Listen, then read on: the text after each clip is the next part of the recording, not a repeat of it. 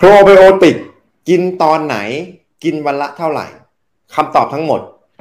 อยู่ใน EP นี้ครับ สวัสดีครับ ผม X Wellness ครับ ยินดีต้อนรับเข้าสู่รายการสุขภาพองค์รวม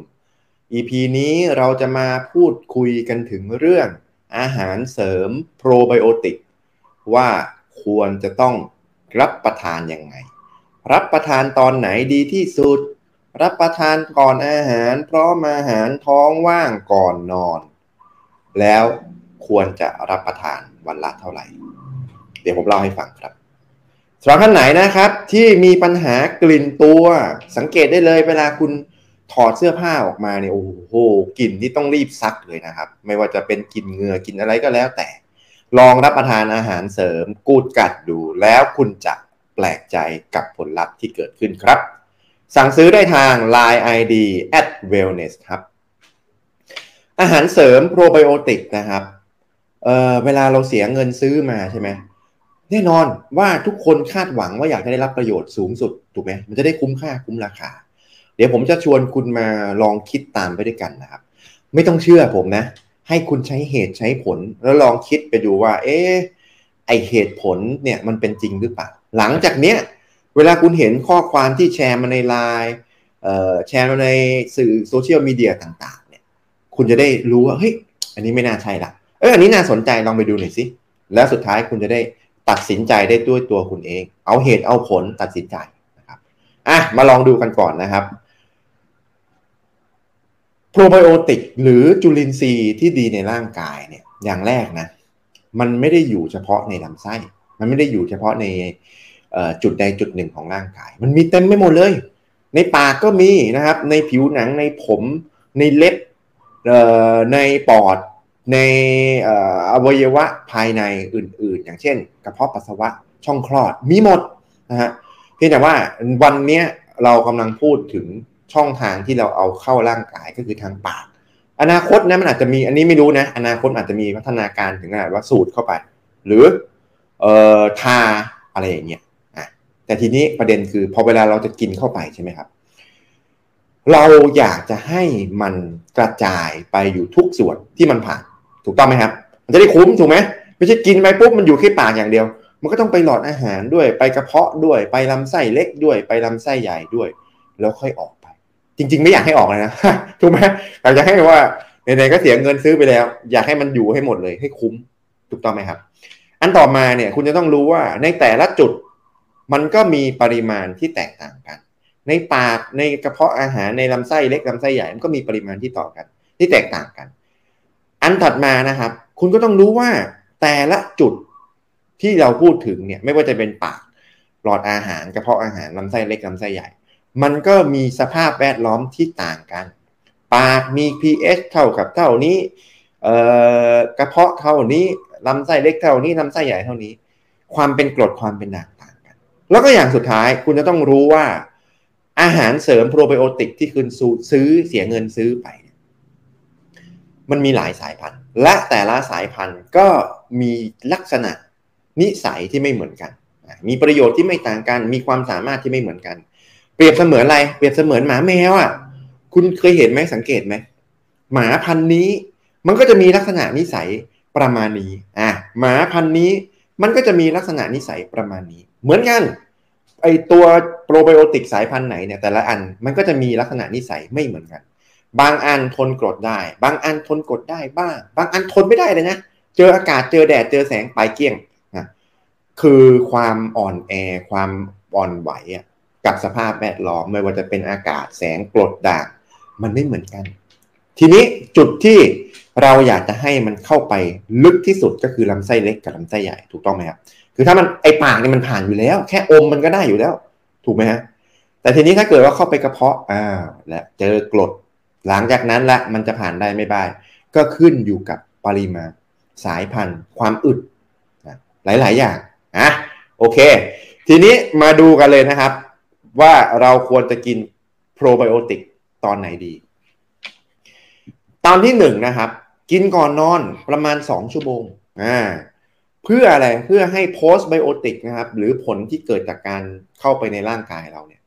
มันส่งผลที่ดีทำให้คุณนอนหลับสบาย สารสื่อประสาทอะไรต่างๆ ที่เกิดขึ้นในสมองเนี่ย มีหลายตัวมากเลยนะ เกิดมาจากลำไส้เพราะฉะนั้นถ้าเกิดคุณรับประทานก่อนนอนสักสองชั่วโมงนะครับวงเล็บนะ อย่ากินอะไรนะ เพราะถ้าเกิดคุณไปกินอะไร โอ้โห ก็ตีกันไปอีกนะอย่าไปกินอะไรก่อนนอน เว้นสี่ชั่วโมงอะคุณอย่าไปกินอะไรก่อนนอน ก่อนนอนสองชั่วโมงนะครับ รับประทานอาหารเสริมโปรไบโอติก ช่วยทำให้นอนหลับสบาย ผ่อนคลายระบบประสาท ผ่อนคลายสมอง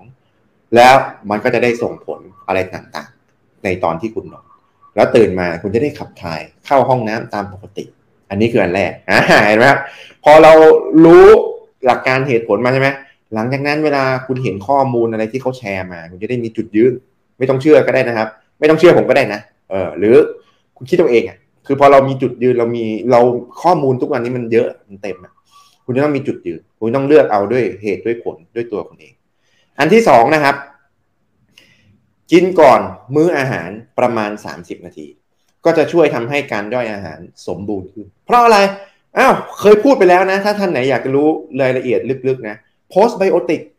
post biotic คือผลของการย่อยของจุลินทรีย์ที่ดีอะ พอมันเข้าไปปุ๊บมันจะเกิดเอนไซม์เกิดการดูดซึมวิตามินเกิดกระบวนการเมตาบอลิซึมคือการเผาผลาญอาหาร เพราะฉะนั้นถ้าเกิดกินก่อนอาหารสัก 30นาทีแสดงว่าอะไรมันไม่มีอาหารมันไม่มีมันไม่มีอาหารในกระเพาะ มันก็มีโอกาสที่มันจะเข้าไปถูลำไส้เล็กลำไส้ใหญ่ได้ ง่ายมากกว่า ถูกไหมฮะอ่าเห็นไหมสมเหตุสมผลไหมรวมถึงอันแรกด้วยนะที่กินก่อนมื้ออาหารไอ้ก่อนนอนสองชั่วโมง ท้องมันว่างไงมันก็ไม่มีกรด โอกาสที่มันจะทะลุเข้า ผ่านไปสู่ลำไส้เล็กลำไส้ใหญ่ก็สูงอ่าทีนี้สุดท้ายแล้วไม่รู้จะกินตอนไหนดีไม่ว่างไม่สะดวกไม่อะไรเลย กินตอนไหนก็ได้ครับ ที่ท้องคุณว่าง จะตื่นมาปุ๊บตื่นมาเชื่อว่าทุกคนท้องว่างอย่างไรแหละ เพราะมันไม่ได้กินอะไรถูกไหมจะดื่มดื่มมาปุ๊บดื่มน้ำเปล่าก็กินโปรไบโอติกก่อนอะหรือเอ่อตอนเช้าตอนสายตอนบ่ายว่างๆแทนที่จะดื่มกาแฟ แทนที่จะเอ่อดื่มชานมไข่มุก ดื่มโอเลี้ยงชาดำเย็นอะไรก็กินเป็นโปรไบโอติกกันน้ำเปล่าซะเพราะอะไรก็เหตุผลเหมือนเดิม เราคาดหวังว่าผ่านปากผ่านกระเพาะอาหารผ่านเข้าไปลำไส้เล็กลำไส้ใหญ่ ซึ่งส่วนใหญ่มันอยู่ในลำไส้เล็กลำไส้ใหญ่นะพอถ้าเกิดมันเข้าไปได้เนี่ยโอ้โหมันก็คุ้มถูกไหมเสียเงินไปร้อยหนึ่งแทนที่จะกินแล้วก็เขาเรียกอะไรได้ประโยชน์ เสียร้อยได้ยี่สิบมันคุ้มไหมอะเสียร้อยได้เก้าสิบเก้าคุ้มไหมอะ รือเสียร้อยได้ร้อยหนึ่งอย่างเงี้ยถูกไหมครับ อ่าโอเค เพราะฉะนั้นสามอย่างไอ้สามสามแบบนะว่า เลือกกินได้ตอนไหน อะทีนี้มาดูว่า แล้วควรจะกินวันละเท่าไหร่ดีอ่าไออันนี้นะ ผมก็พยายามหาข้อมูลนะมันมีสมาคมแพทย์เวชศาสตร์ครอบครัวของสหรัฐอเมริกา หรือว่า เอ่อ AF AAFP American Family Physician นะครับ ก็คือเป็นสมาคมของเวชศาสตร์ครอบครัว ก็คือการป้องการป้องกันน่ะไม่ได้เกินเชิงรักษานะครับ แนะนำว่าเด็กเนี่ยควรได้รับโปรไบโอติกวันละห้าถึงหนึ่งพันไอ้ห้าถึงสิบพันล้านตัว ผู้ใหญ่เนี่ยสิบถึงยี่สิบพันล้านตัวอ่าพันล้านตัวนะ billion อ่าสิบถึงยี่สิบ billion แต่ถ้าถามความเห็นผมนะ มันก็ใช้ได้อะ อืม คือหมายถึงว่าอ่านอันนี้นะความไอ้คำแนะนำเขาอะแต่จากประสบการณ์ผมนะครับ รวมถึงลองกับตัวเอง คนใกล้ตัว แล้วก็คนที่แนะนำไป คุณลองนึกภาพนะ ในร่างกายเรานะ ถ้ามันมีจุลินทรีย์ที่ดีนะเออ แล้วมันอยู่ในสภาพแวดล้อมที่ดีนะคุณไม่จำเป็นต้องเติมเข้าไปเยอะ ไม่จำเป็นต้องเติมเข้าไปทุกวัน คุณอาจจะรับประทานแบบ หนึ่งวันแล้วก็เว้นสองวันหนึ่งวันเว้นสามวัน หรืออาทิตย์หนึ่งรับประทานแค่ครั้งเดียวก็ได้ เพราะอะไร เพราะข้างในอะสภาพแวดล้อมคุณมันน่าอยู่ มันไม่ได้ตายมันไม่ได้มันมีตายนะแต่มันก็มีสร้างเกิดใหม่ทุกวัน ถ้าคุณรับประทานพรีไบโอติกถูกไหมรับประทานอาหารเข้าไป ให้มันเจริญเติบโตให้มันอยู่ในสภาพแวดล้อมที่ดี มันอาจจะมีตายไปนะ แต่มันก็มีสร้างใหม่ขึ้นมา เยอะกว่าด้วย ถูกไหมครับ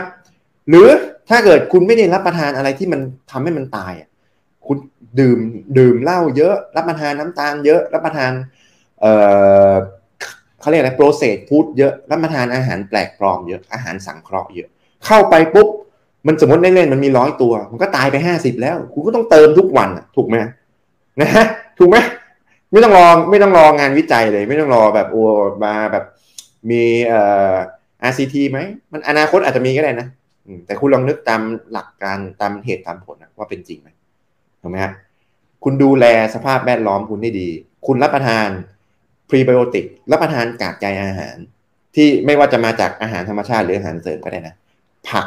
พืชผักถั่วกากใยอาหารผลไม้อย่างเงี้ย ที่น้ำตาลน้อยนะ มันก็ทำให้จุลินทรีย์ที่ในร่างกายคุณมันจเจริญเติบโตแล้ว คุณอาจจะเติมเข้าไปวันเว้นวัน วันเว้นสองวันหรืออาทิตย์ละครั้งมันก็ยังเห็นผลเลย แต่ถ้าคุณทำตัวแย่ๆ เติมทุกวันก็ตายทุกวันนะโอเค ก็สำหรับท่านไหนนะครับ ที่ดูแล้วชอบรู้สึกว่าเป็นประโยชน์ก็กดไลค์